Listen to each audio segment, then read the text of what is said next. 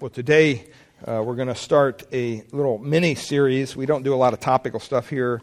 Uh, and just to let you know, we're going to be doing four little messages on prayer. And uh, then we're going to go through the book of Titus. Uh, and that should take us up through the end of the year. And uh, praying about doing the book of Romans after uh, the first of the year. So that kind of gives you an idea where we have are going. Uh, we've been in Matthew for several years, so I kind of wanted to break it up with a little bit of um, uh, things that maybe the Lord uh, would have us to learn.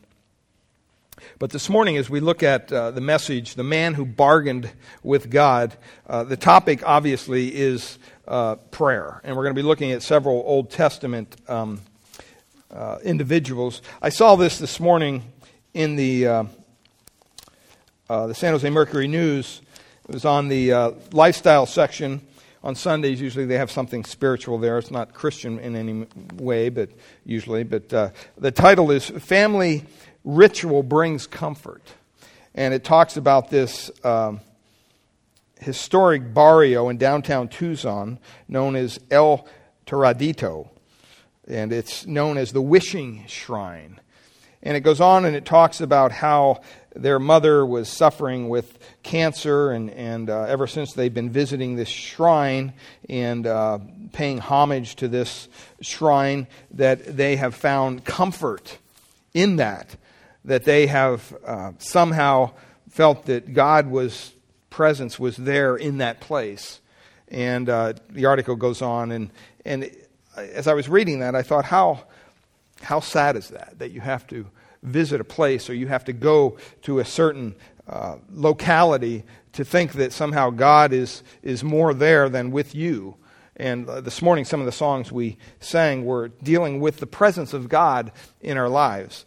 And uh, as we go through these lessons on prayer, um, this is just as much, if not more so for me than it is for you. Because uh, if there's one area in the spiritual disciplines that I struggle in sometimes, it's it's simply prayer. And um, you would think that, oh, you must pray all the time, and that's, you know, the life gets crowded and your schedule gets busy, and then pretty soon you, you find yourself doing other things other than beseeching the Lord. And um A lot of that is is just not acceptable. And so I, I want to encourage our hearts the next couple of weeks as we look to the subject of prayer. Uh, they took a survey one time, and they, they asked this question: what do you think the most important purpose of prayer is?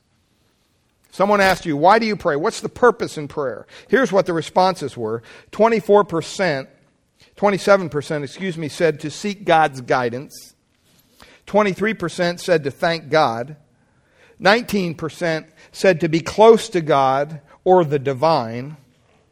thirteen percent said to help others. nine percent said to improve a person's life. four percent said other. I don't know what that is. And five percent had no clue. Uh, and you stop and you think of those statistics, and these weren't necessarily Christian people.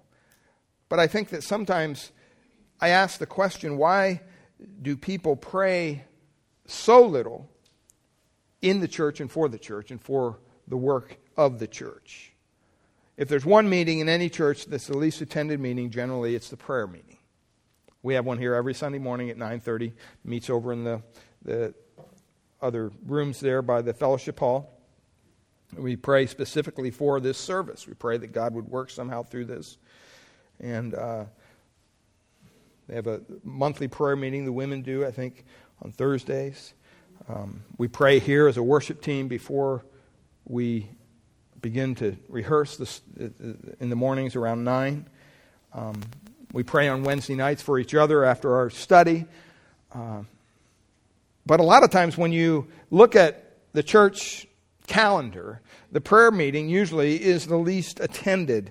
And I and I wonder why people in the church pray so little for the church, because there's a lot to pray for. Would you agree? I mean, we're looking at the work of God, not only here in Redwood City through the ministries of our church, but also around the world. You think of the different missionaries we support in their work. You think of the different family members that you know who have yet to come to know the Lord. You think of neighbors and friends and relatives, all this. There's so much stuff that we could pray for. The radio ministry, I mean, just continual uh, list. You could just have a continual list of things to pray for.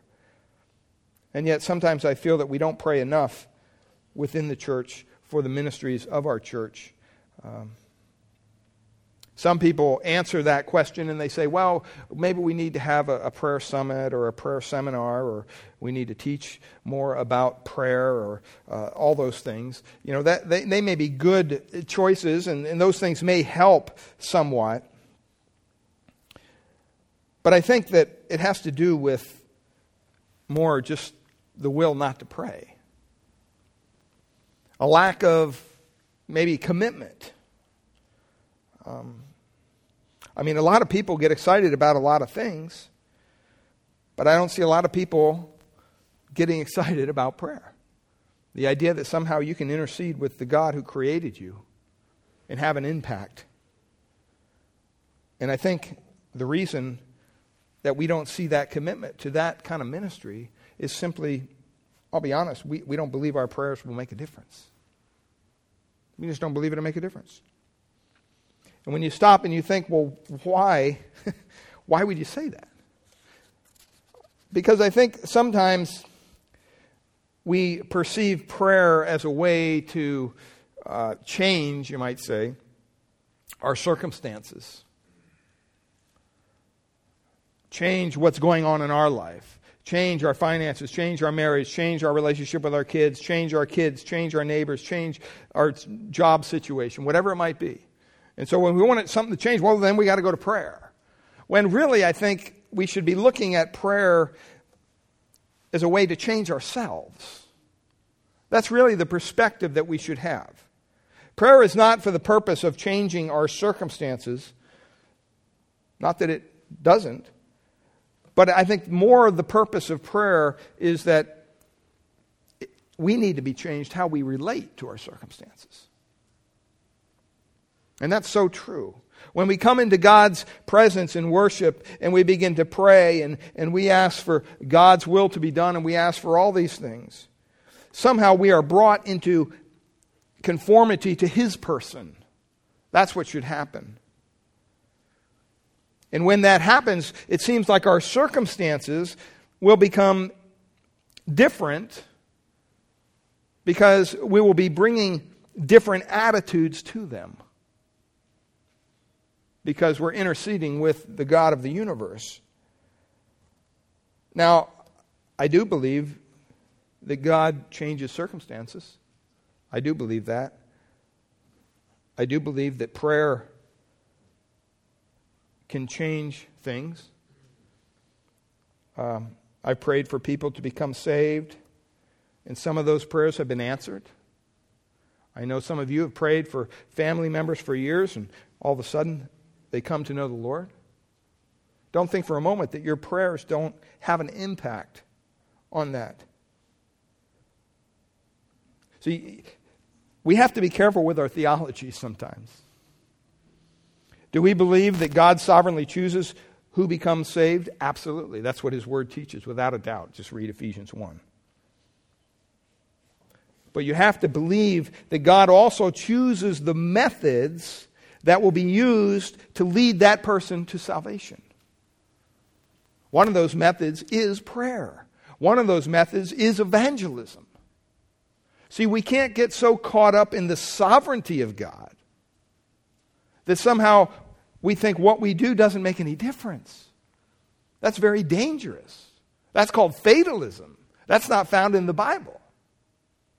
Well, God chose everybody. He knows how it's all going to work out. You know, why pray? Why do anything? See, sometimes God allows us to become part of His methods. And that's when He wants to use us. James fifteen, or James five sixteen. Look at that with me. James five sixteen. Probably don't even have to look over there, but you can, because I think when you perceive it in your mind with the words written on the page, it's good. Five verse sixteen. The whole subject of this matter here is talking about prayer. Is anyone suffering? Anyone uh, dealing with things, let him, let him pray. And it comes all the way down to verse sixteen. It says, therefore, confess your sins to one another and pray for one another. That's not an option. That's not a suggestion. That's a command, that you may be healed. And then it says this, the prayer of a righteous person has great power as it is working. We know that verse. An effectual, fervent prayer, that's the E S V. A lot of us have memorized it. The effectual, fervent prayer of a righteous man availeth what? Much. See, lack of persistence in prayer will lead you to kind of just grow complacent. To think, oh, well, why pray for anything when things are wrong? I think we've lost a lot of our passion when it comes to praying, when it comes to interceding. I think we've lost a lot of our anger. I don't know about you, but I get angry sometimes when things don't work out necessarily the way that I would desire. And it drives me to my knees even more. Found out this woman was missing. We're praying, praying. Boy, just let her be lost, let whatever. Well, the worst possible scenario plays out. So what do you do with that? How do you justify praying, boy, God, deliver this woman, and all of a sudden she ends up dead in a river somewhere? Two little children orphaned. That makes me angry. But for one second, I don't think that our the prayers are ineffective. We've lost that kind of passion. We've lost that desire to really... There's an evangelist named William Beterwolf, and he used to say this, we don't storm the throne of God as we used to.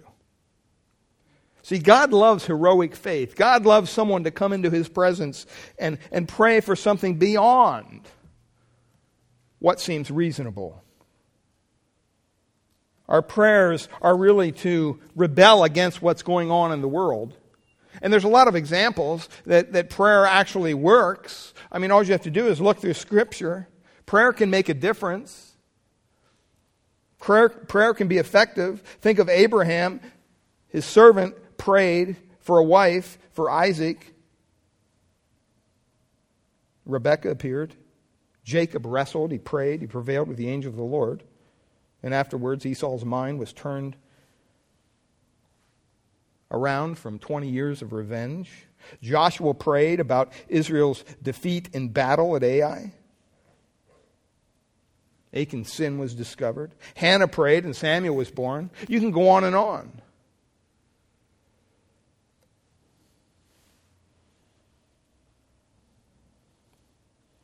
The idea is that prayer works, beloved. We have to remind ourselves. We have to believe that. When we pray for the lost of Redwood City, do we really believe that God is going to work and bring us into contact with those who have yet to know Christ so that we can share the gospel with them and see them gloriously saved? We don't do the saving. We're just the, the, the errand boy. We're just the, the, the waiter. We bring the meal to the table. But are we praying that God would prepare their hearts when they hear that gospel message?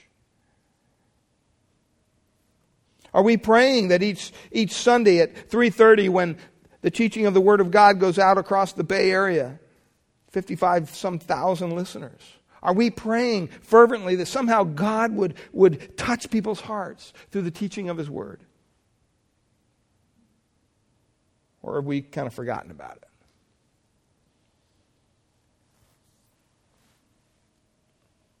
It's easy to forget about. I try to listen to our program every week, not because I like to hear myself teach. It's, it's, it's like nails on a chalkboard to me. But while that's going on, I'm praying. That's the only reason I do that. I just pray. Pray that somehow God would draw people's hearts to Christ. And God's Word specifically states that prayer is effective. We just read it in James five sixteen. And we need to be reminded as we go through this series on prayer, that, that prayer is one of the methods that God uses us in his complete sovereign control to carry out his will. See, if we forget that, somehow we're just kind of left out of the loop. I don't believe that God is some, some guy up in heaven that just orchestrates everything and, and sets us in the stands and says, now you just watch while I do what I do. That's not the God we serve. He doesn't call us to be spectators in our Christian faith, ever. He always calls us to get down on the field, to roll up our sleeves, and to get a little dirty for Christ. That's what he's called us to do. Why would you do that if you thought, well, who cares? God's going to work everything out. Is God sovereign? Completely. Is he all-powerful? Completely. You can't argue with that. And that gives us this dilemma, doesn't it? God answers prayer specifically and directly.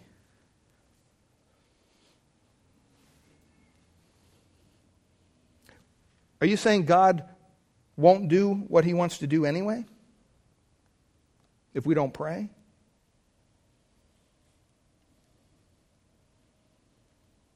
I mean, some people have gone so far down that road, beloved, that they even question the validity of prayer. It's kind of a fatalistic attitude. God's got it all worked out. So, I mean, what's the use of praying? We're not going to change his mind. He's going to do what he wants to do. He's God. He's sovereign. Brings the question, does God ever change his mind? Does prayer help make God do something other than what he had planned to do? These are hard questions. If we are persistent enough, will God let us have our way and override his own will? It's another question people ask. Does the Lord have to answer our prayers at all? Or is it just a frivolous exercise we go through? The questions, basically, about the relationship between prayer and God's will can be summed up in two questions. If God is sovereign, why pray? If God is sovereign, why pray? And if prayer is commanded, then how can God be sovereign?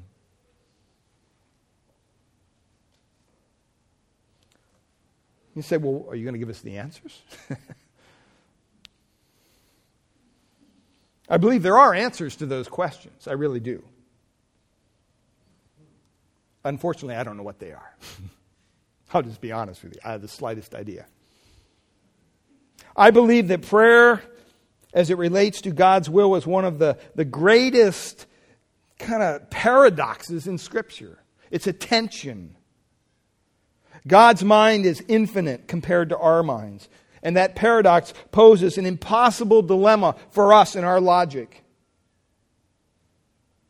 And I think it just shows that God in his majesty and his infinite knowledge, it demonstrates how far below that we are. His ways are not our ways. The secret things belong to the Lord. You could go on and on and on. I don't know how God uses prayer in relationship to his sovereign will. I don't understand that. And I never will. Till maybe one day I'm in glory and I see him face to face. But I think it's important that we kind of have a idea of what prayer is for. And you've heard this before, and this is just in way of introduction to our, our thing here um, this morning. But when you talk about the purpose of prayer, why should we pray? You've heard the little acronym ACTS, right? Adoration. You start with adoration. You express, you express adoration to God. I mean, he's certainly worthy of our prayer, of our praise and of our prayers. Uh, we can praise God in song. We can praise God just in, in poetry. We can praise God in a myriad of different ways. We can praise God just talking to him. And over and over, we see examples of adoration in prayer. Ephesians three, fourteen to twenty-one. This is where Paul prayed for the Ephesians, and he took time to praise God. That's what we should do. First thing is just have that, that heart of adoration. Secondly, confession. The idea that we should confess our sins.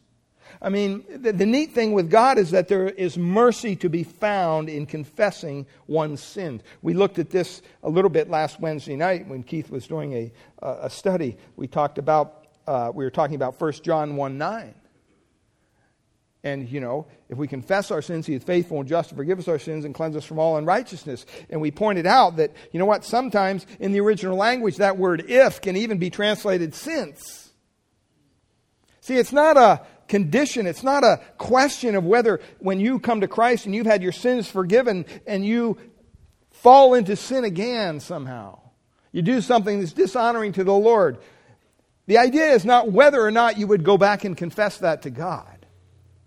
If you understand your position in Christ, you would run back to the throne of God to tell Him, hey, I am wrong. I confess this to you. Because you realize that there's not condemnation in Christ. There's just more forgiveness. There's more grace. And so it's really a, a, a way of, of encouraging us to do just that, confessing our sins, saying the same thing God says about our sin. See, when we're in sin, and we're not confessing it, we're basically saying, God, I don't care what you say about this sin, whether it's lying, whether it's gossiping, whether it's looking at something that's not honoring to the Lord, whether it's listening to something that's not honoring to the Lord, whatever it might be. When we continue in that behavior and say, ah, you know what, I'm not hurting anybody, just leave me alone. What are we doing? We're not saying the same thing that God says about that sin, whatever it might be. If He says it's dishonorable, if He calls sin, sin, that's what it is. See, and we live in a society today that refuses to call sin, sin. When you deal with the sin of homosexuality, it's not called a sin. What's it called? A different lifestyle. There's nothing wrong with it. That's the way they were born, they say. Which is totally outside of the bounds of Scripture. It's just plain wrong. And I think what we need to understand is that when God created us in the beginning, there's no way He could have created somebody, as some of the the uh, scientists say, with some missing chromosome or whatever, and, and causes them to be more, you know, feminine. God created them that way? No, if God created them that way, then we serve a God who made a mistake. Because if He created everybody that way, we wouldn't be here. Hello? I mean, it's, it's male and female, right? I mean, that's how we're here. With that being said, we need to reach out to that community and we need to share with them the gospel and the true love that comes through Christ. They need to hear the gospel message. That's the only thing that will transform their heart. We can't talk them into a Christianity. We can't talk them into a different lifestyle. Taking them to counseling is not... It, it, God has to do a work in their hearts, beloved. Take the blinders off. Transform their heart. Give them a new heart, a new mind, new desires. Gloriously save them from the depravity of their sin.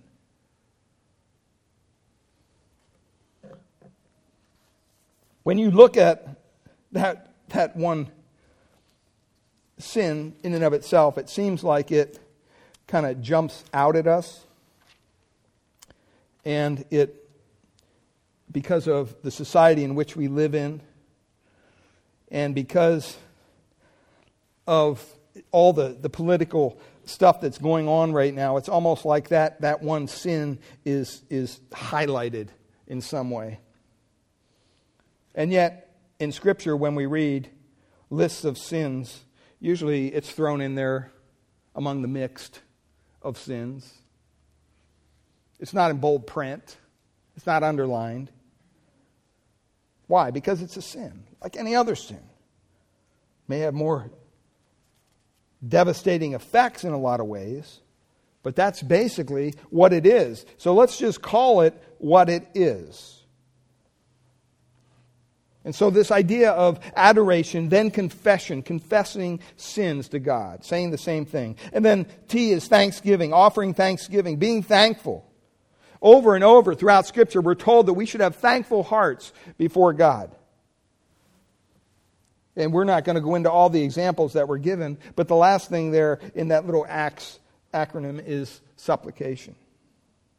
We encourage all to let our requests be made known unto God, Philippians four six says.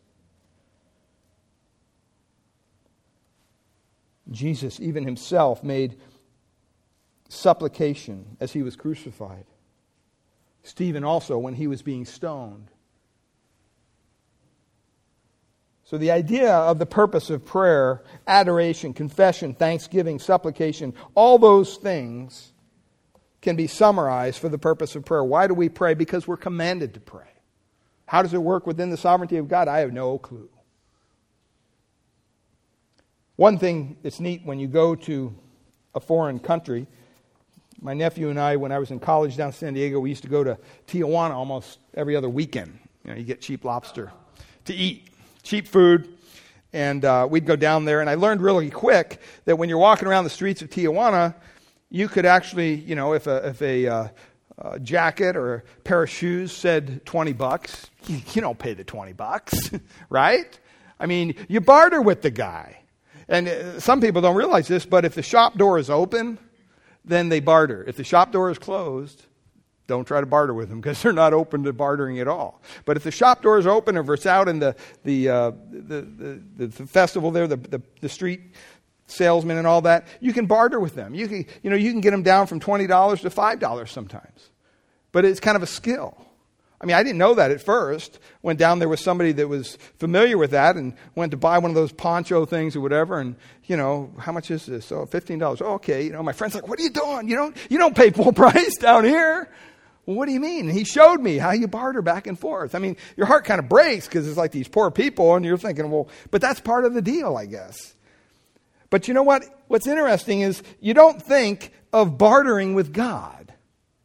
I mean, when you go down to Mexico or maybe you're you're haggling over the price of a used car or something like that, you understand that, you know what? He has something you want, the merchandise, and you have something he wants, the money. And so you can kind of haggle about it, work back and forth. But when you stop in it, think about when it comes to God, he has everything. He owns everything. So how could you imagine bargaining with the God of the universe? Well, that's what I want to, closing moments here, look at with you this morning. Because the first instance of, of intercessory prayer that's found in the Bible shows Abraham who's bargaining with God. It's back in Genesis. And it's it's it's so uh, such a, a neat illustration, Genesis eighteen. And at first you may think when we read through this that Abraham is a little bit uh, gutsy uh, to even suggest such a thing. I mean, who would who would barter with the God of the, the universe, the creator of everything, the one who owns all that we see around us? But when you begin to examine this story with Abraham, you really discover that God was actually encouraging Abraham in this venture of prayer. Uh, God took the initiative by revealing his purpose to Abraham. And by the way, Abraham's called his friend. And he was moved to pray based on what he knew about God's character for a certain city that teetered on the brink of judgment.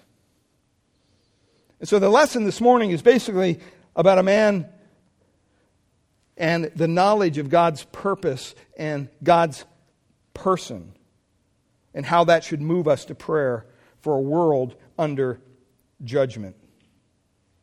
So let's look at Genesis chapter eighteen, verses sixteen down to thirty-three. And I'm just going to read the text for us, and then we'll just make a couple brief points. But Genesis chapter eighteen, verse sixteen. Then the man set out, Abraham, uh, from there, and they looked down toward uh, Sodom. And Abraham went with them. These are the, the two angels and uh, basically the Lord incarnate, a, a Christophany, you might say, of, of Christ in the Old Testament. And the Lord said, "Shall I hide from Abraham what I am about to do, seeing that Abraham shall surely become a great and mighty nation, and all the nations of the earth shall be blessed in him? For I have chosen him that he may command his children and his household after him to keep the way of the Lord by doing righteousness and justice, so that the Lord may bring to Abraham what he has promised him. Verse twenty, then the Lord said, because the outcry against Sodom and Gomorrah is great, and their sin is very grave, I will go down to see whether they have done altogether according to the outcry that has come to me. And if not, I will know. So the men turned from there and went toward Sodom. But Abraham stood before the Lord. Then Abraham drew near and said, will you indeed sweep away the righteous with the wicked? He's concerned. He's concerned for this city. And in verse twenty-four, he begins this process of bartering with God. Suppose there are fifty righteous within the city. Will you then sweep away the place and not spare it for fifty righteous who are in it? Far be it from you to do such a thing, to put the righteous to death with the wicked, so that the righteous fare as the wicked. Far be it from you. Shall not the judge of all the earth do what is just? See, he knows the character of God. Verse twenty-six, and the Lord said, if I find at Sodom fifty righteous in the city, I will spare the whole place for their sake. Notice it says the whole place. Verse twenty-seven, Abraham answered and said, behold, I have undertaken to speak to the Lord. Who am I but dust and ashes? Suppose five of the fifty righteous are lacking. Will you destroy the whole city for the lack of five? And he answers, he says, I will not destroy it if I find forty-five there. You see, Abraham is in this bartering thing with God. He's questioning what God is about to do. Verse twenty-nine, again he spoke to him and said, uh, suppose forty are found there. He answered, for the sake of forty I will not do it. Then he said, oh, let not the Lord be angry, and I will speak. Suppose thirty are found there. He answered, I will not do it if I find thirty there. He said, behold, I, I am undertaken to speak to the Lord. Suppose twenty are found there. He answered, for the sake of twenty I will not destroy it. Then he said, oh, let not the Lord be angry, and I will speak again but this once. Suppose ten, ten are found there. He answered, for the sake of ten I will not destroy it. And the Lord went on his way when he had finished speaking to Abraham, and Abraham returned to his place. Very interesting scenario. I mean, as Abraham was walking with these guests here, all the way back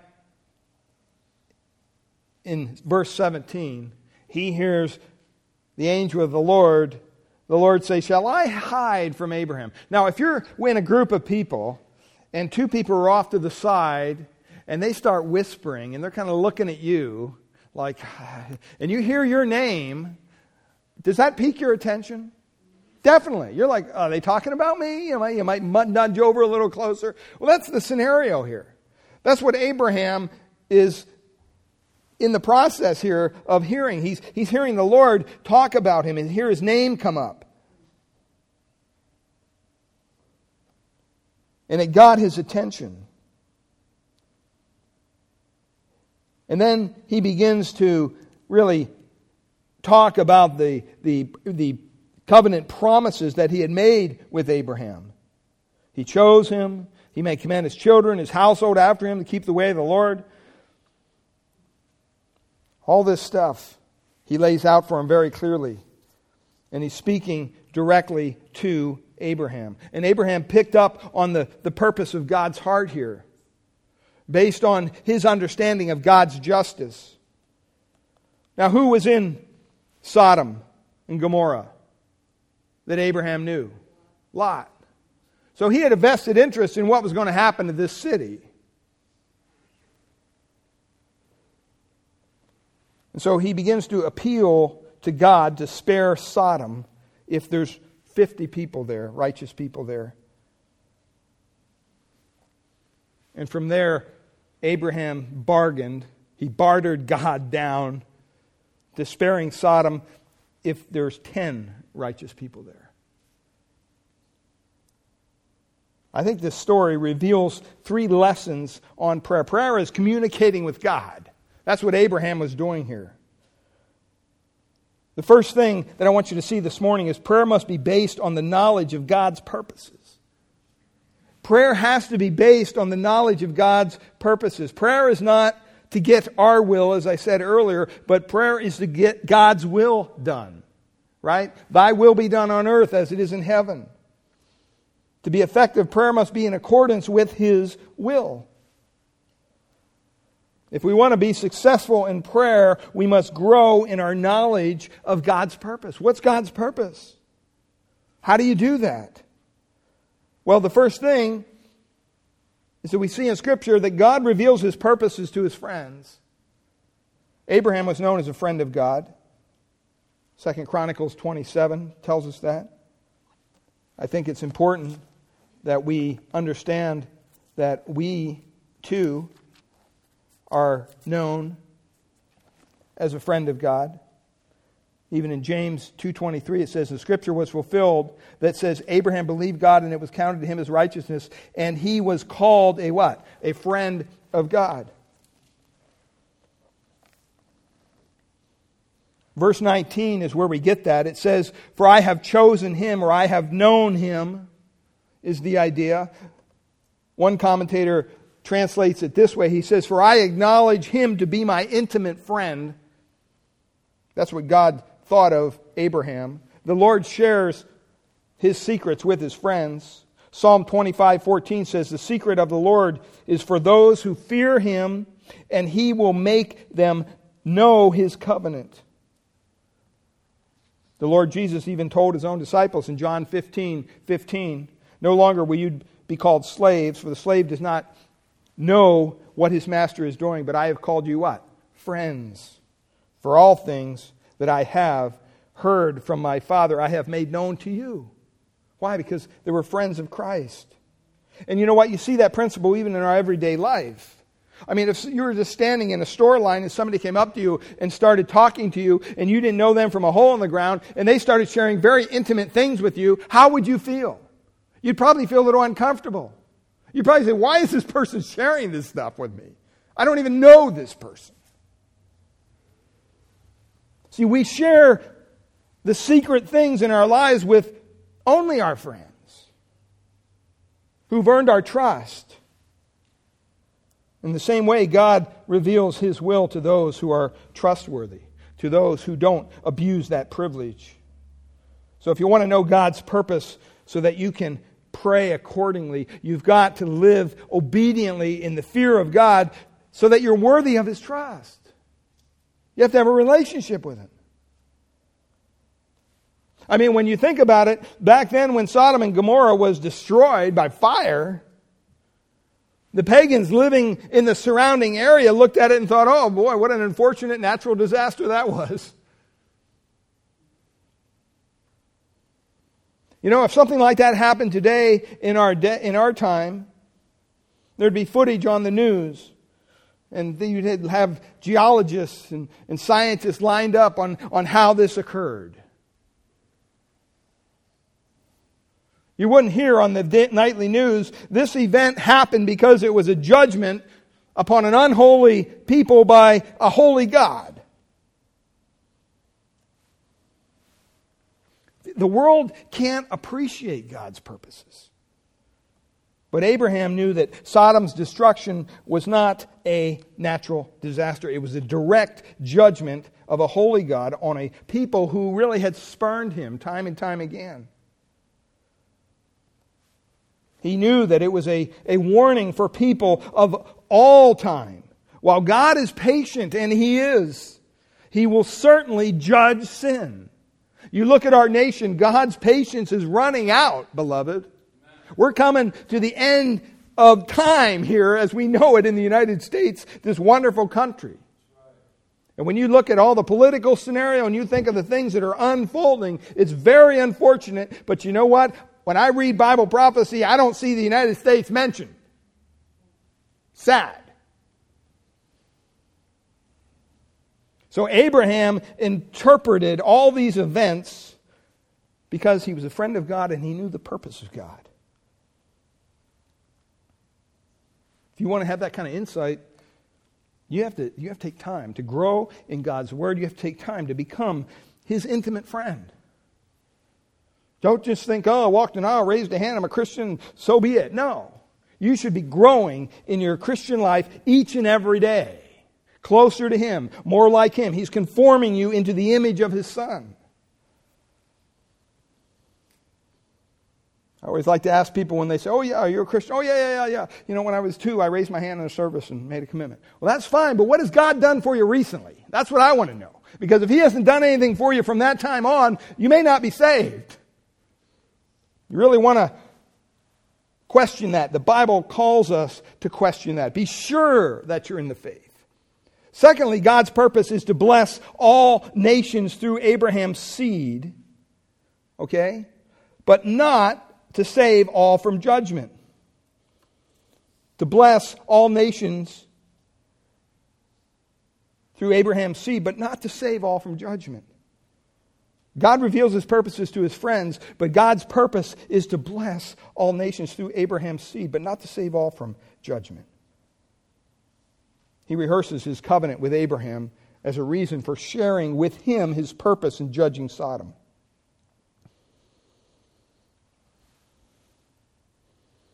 You stop and you say, well, if that's God's purpose, then why would He destroy the people of Sodom and Gomorrah? Why in Moses' day would He command the Israelites to destroy the Canaanites?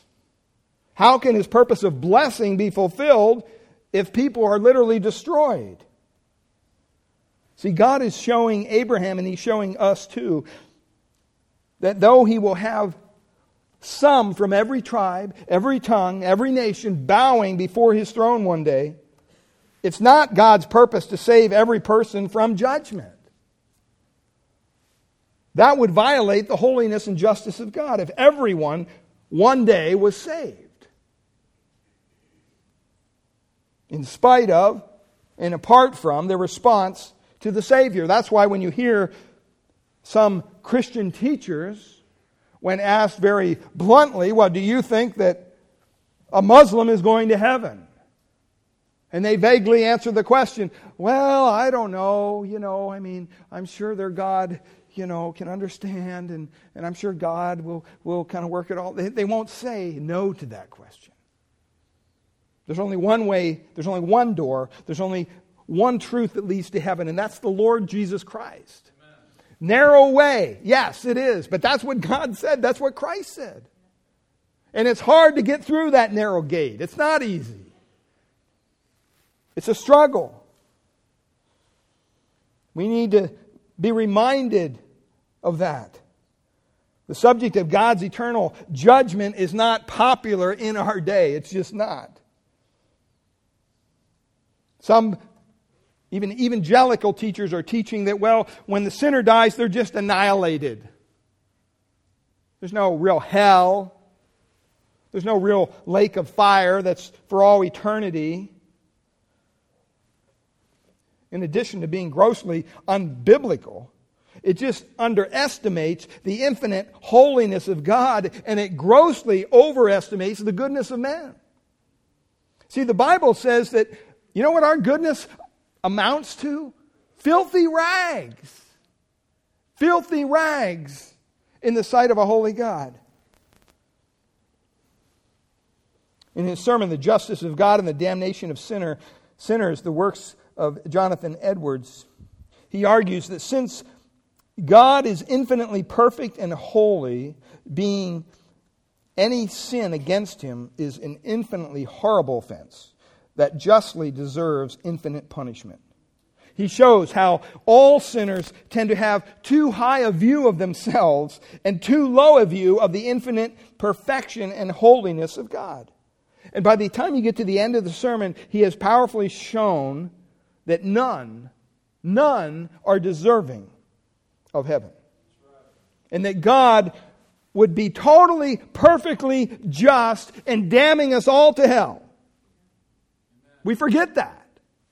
But in His mercy, in His grace, He has made a way through the Lord Jesus Christ to save all who put their faith, their trust in Him. You have to understand that. And so Abraham began his encounter with the Lord with an overinflated view of the people of Sodom. Oh, there's got to be at least fifty there, Lord. No. forty-five, forty, thirty, thirty-five. Come on, there's got to be ten. No. As it was, there was only barely one righteous man in that, that whole city. And you know what? As you grow closer to God in prayer, you know what He does? He reveals to you not only His infinite holiness, but He really shows you the, the horribleness of your sin. He shows you what a gracious act it was that He would save somebody like you or me. And we begin to understand that there's none righteous, not even one. Sing a little chorus. The Scripture says, if the Lord should count iniquities, none could stand before Him. So when you begin to pray that God would mercifully call out from this sinful world a people for His own glory, you begin to understand that it's God's work. It's not us going out with tracts trying to convert people. It's God doing that work through us. And we need to rely on His power and His word and His truth. But you know what? We still have to go. We're called to that. And as He saw the sin of Sodom, He cried out for His mercy on our land, that He would not enter into judgment. We think of the United States of America. We need to pray for our country. We don't give up on it. We pray for it. Pray for our leaders. Pray that somehow the truth of the gospel would penetrate their hearts. Because the judge of all earth always deals justly. Thirdly, there God's purpose is handed down through the families of His elect. Verse nineteen says, for I have chosen him in order that he may command, look at this, his children and his household after him to keep the way of the Lord by doing righteousness and justice, in order that the Lord may bring upon Abraham what he has spoken about him. See the interplay here between God's sovereign, gracious covenant with Abraham and the requirement of Abraham to do what God has called him to do so that his covenant promises would be fulfilled. He didn't say, Abraham, okay, I chose you. All you got to do is sit back in your arms of grace and don't worry about a thing. I got everything covered. No, he said, you know what? You have to be diligent to teach your children. There's always a tension between God's sovereign purposes and our responsibility to bring about those purposes. The point here is that the family is essential in God's purpose of blessing all nations through Christ, the seed of Abraham. Parents, those of you who are saved, those who God has chosen and called to salvation, you know what? You're responsible to teach your children to live in accord to God's ways. You're responsible to teach them the importance of prayer. Not just praying over a meal, not just praying before they go to bed, but use that as a tool to pray with them throughout the day. Maybe they're struggling with their schoolwork and they can't get it. Stop and pray with them. See, if you believe that God will answer those prayers, you'll do it. And it's a good model for your own children. You need to pray for individuals, for nations, that God would withhold His judgment. And we can give that model to our children. Secondly, prayer must proceed according to the knowledge of God's person. Not only His purpose, but His purpose, His person. Being a friend of God, Abraham knew, including His character and His attributes. He knew everything that there was to know about God at this point. And that knowledge drew him into prayer. I mean, to the point where he was bold enough to bargain with God. This wasn't a timid prayer. This wasn't a timid conversation between him and God. You can, you can sense it in his words. Hey, Lord, don't get angry, but I'm coming back to you another time. Hey, Lord, you know, be patient with me here.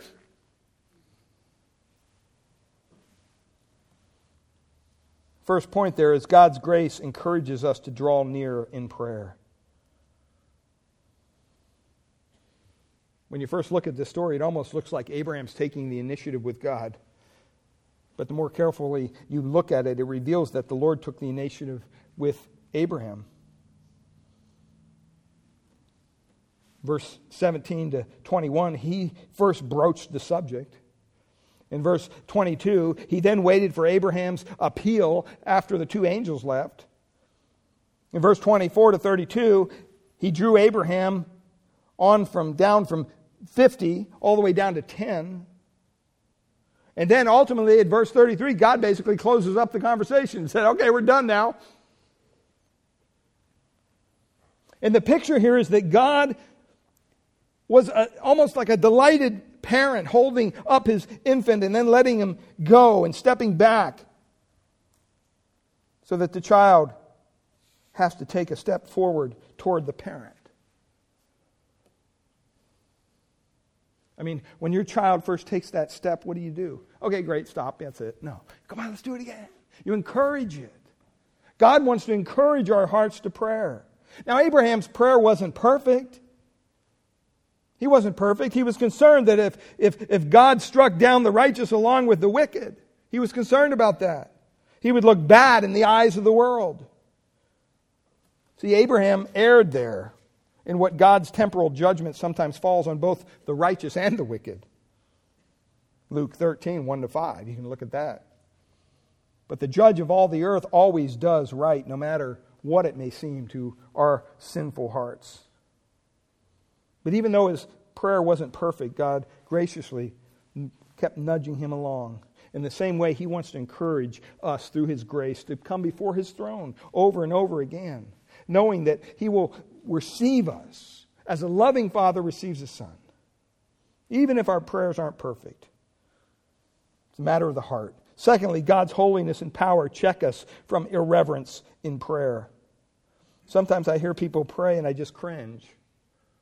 Well, you know, we're we're here this morning. We, Lord, we just want to address you as the man upstairs, or you know, you hear things like that. That's irreverent.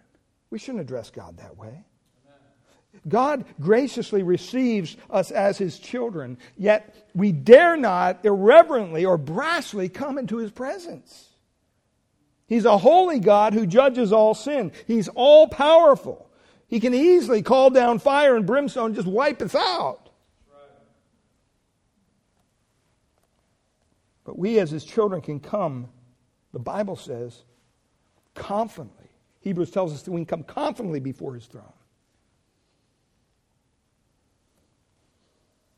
But at the same time, as Abraham reminded himself here in verse twenty-seven, hey, I'm but dust and ashes. Who am I to address you, God? This is the God who spoke everything we see into existence. There's a sense of humility here that Abraham had. There's a sense of humility that's required of us. What's true humility? True humility is simply this, seeing ourselves as absolutely destitute and seeing God as all-sufficient. Seeing ourselves as absolutely destitute. You're at the bottom of the, the bottom. There's nowhere else to go but up. And you see God as your way up. You see God as that all-sufficient provider. See, that's the foundation of true prayer. We don't come to God as a competent people who just need a little bit of help. That's our attitude sometimes, isn't it? I can't figure this out. Maybe I'll go to God now after I've tried and tried and tried. We don't want to go into God's presence and command God what to do, as some of the word, word of faith teachers say. That's wrong. Name it and claim it, that kind of attitude. Oh, God, I command you to do this. I command you to do that. Who do they think they are?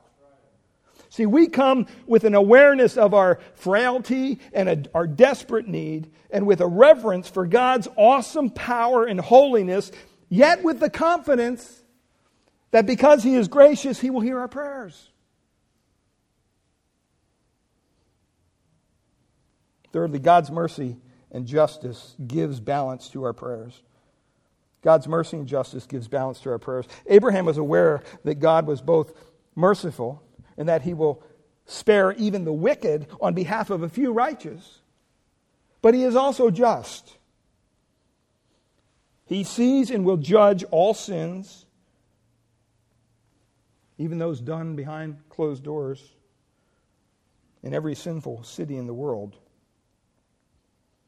And this knowledge of God's person, it really tempered Abraham's prayer.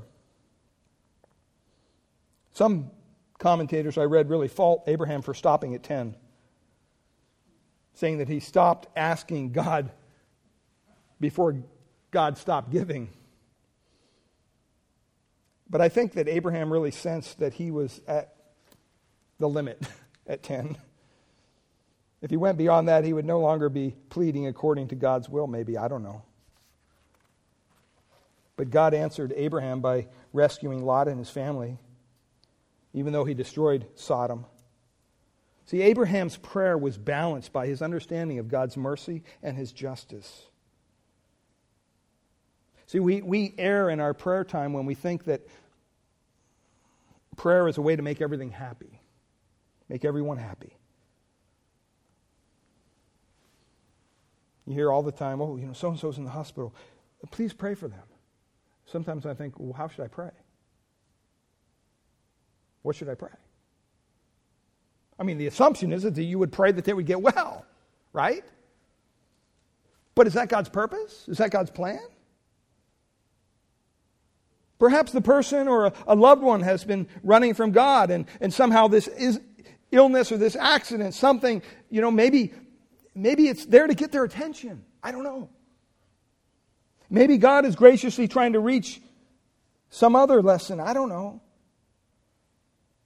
His, his purpose is, is not necessarily that we get instant deliverance from suffering, beloved. Right. See, his purpose is that he may be glorified. We need to remind ourselves of that. And understanding God's mercy and his justice will lead us to pray that God would graciously use any situation, even the death of a mother in a river, leaving two young children.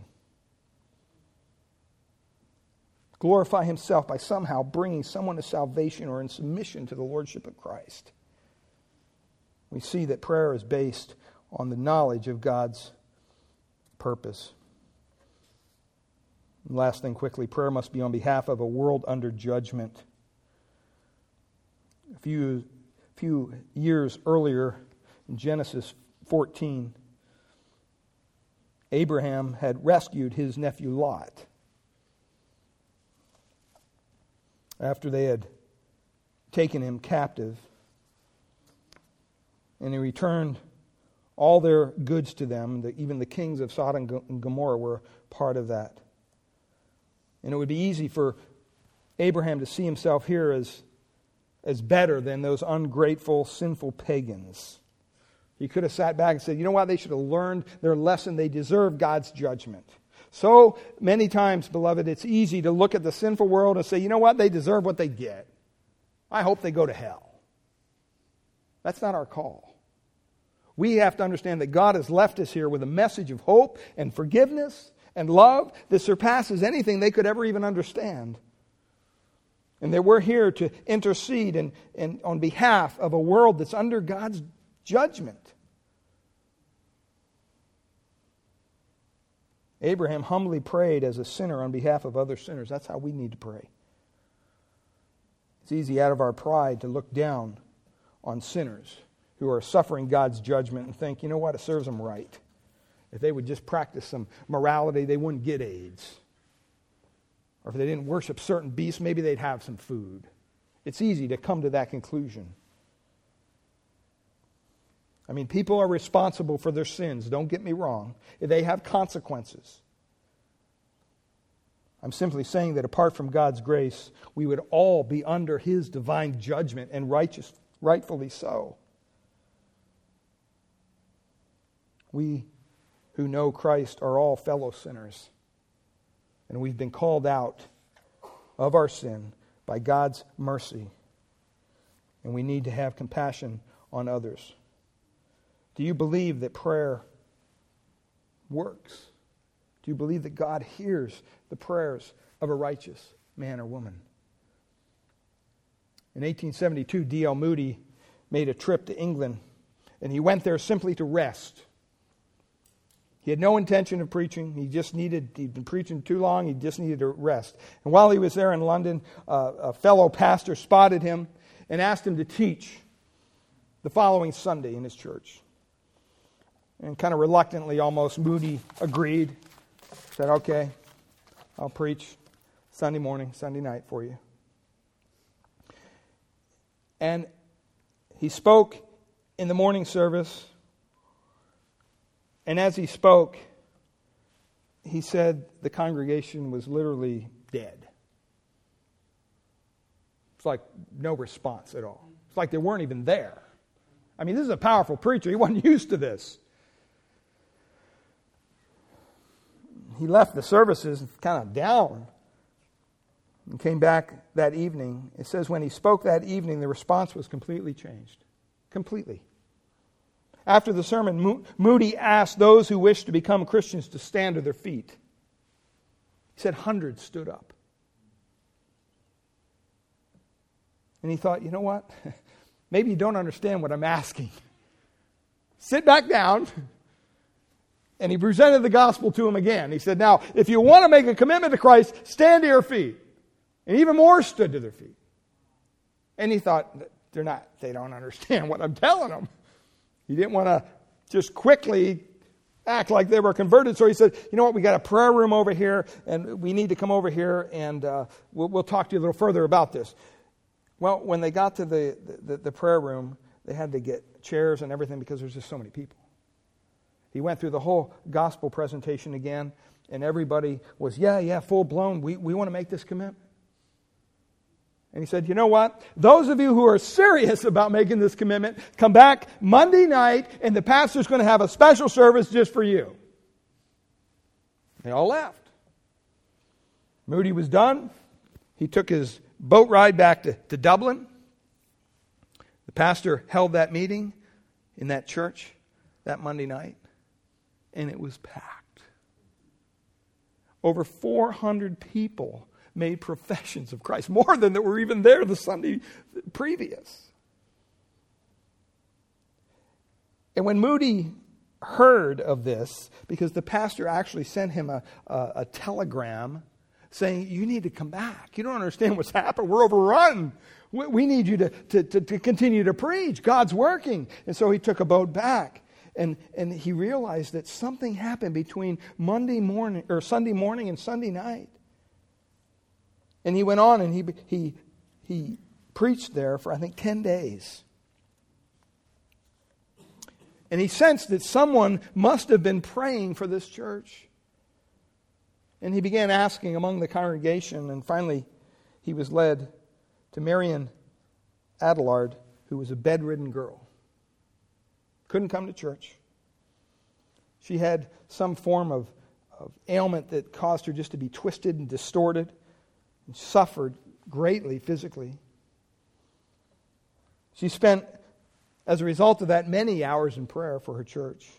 And she had heard of this man, D L Moody, and she began, had been asking God to send revival to her church, but she could never really go because of her ailments. And she heard of this man in Chicago, and she said, man, bring this man to my church. Maybe he could reach the church. And when her older sister returned from that lifeless morning service that first Sunday he preached, he told Marian that this man named Moody from Chicago had preached there. She spent the entire afternoon praying. God, this is the opportunity. I'm praying. I'm begging you, God, do a work in the hearts of the people. She prayed daily for the ministry of D L Moody as long as he lived. I mean, I don't understand personally why or how God works out his eternal plan in cooperation with our prayers, but he does. Don't ever forget that. Knowing God's purpose to call people for himself from every nation, knowing God's person, that he is both merciful and just, Someday we're going to have a joyful meeting in glory one day.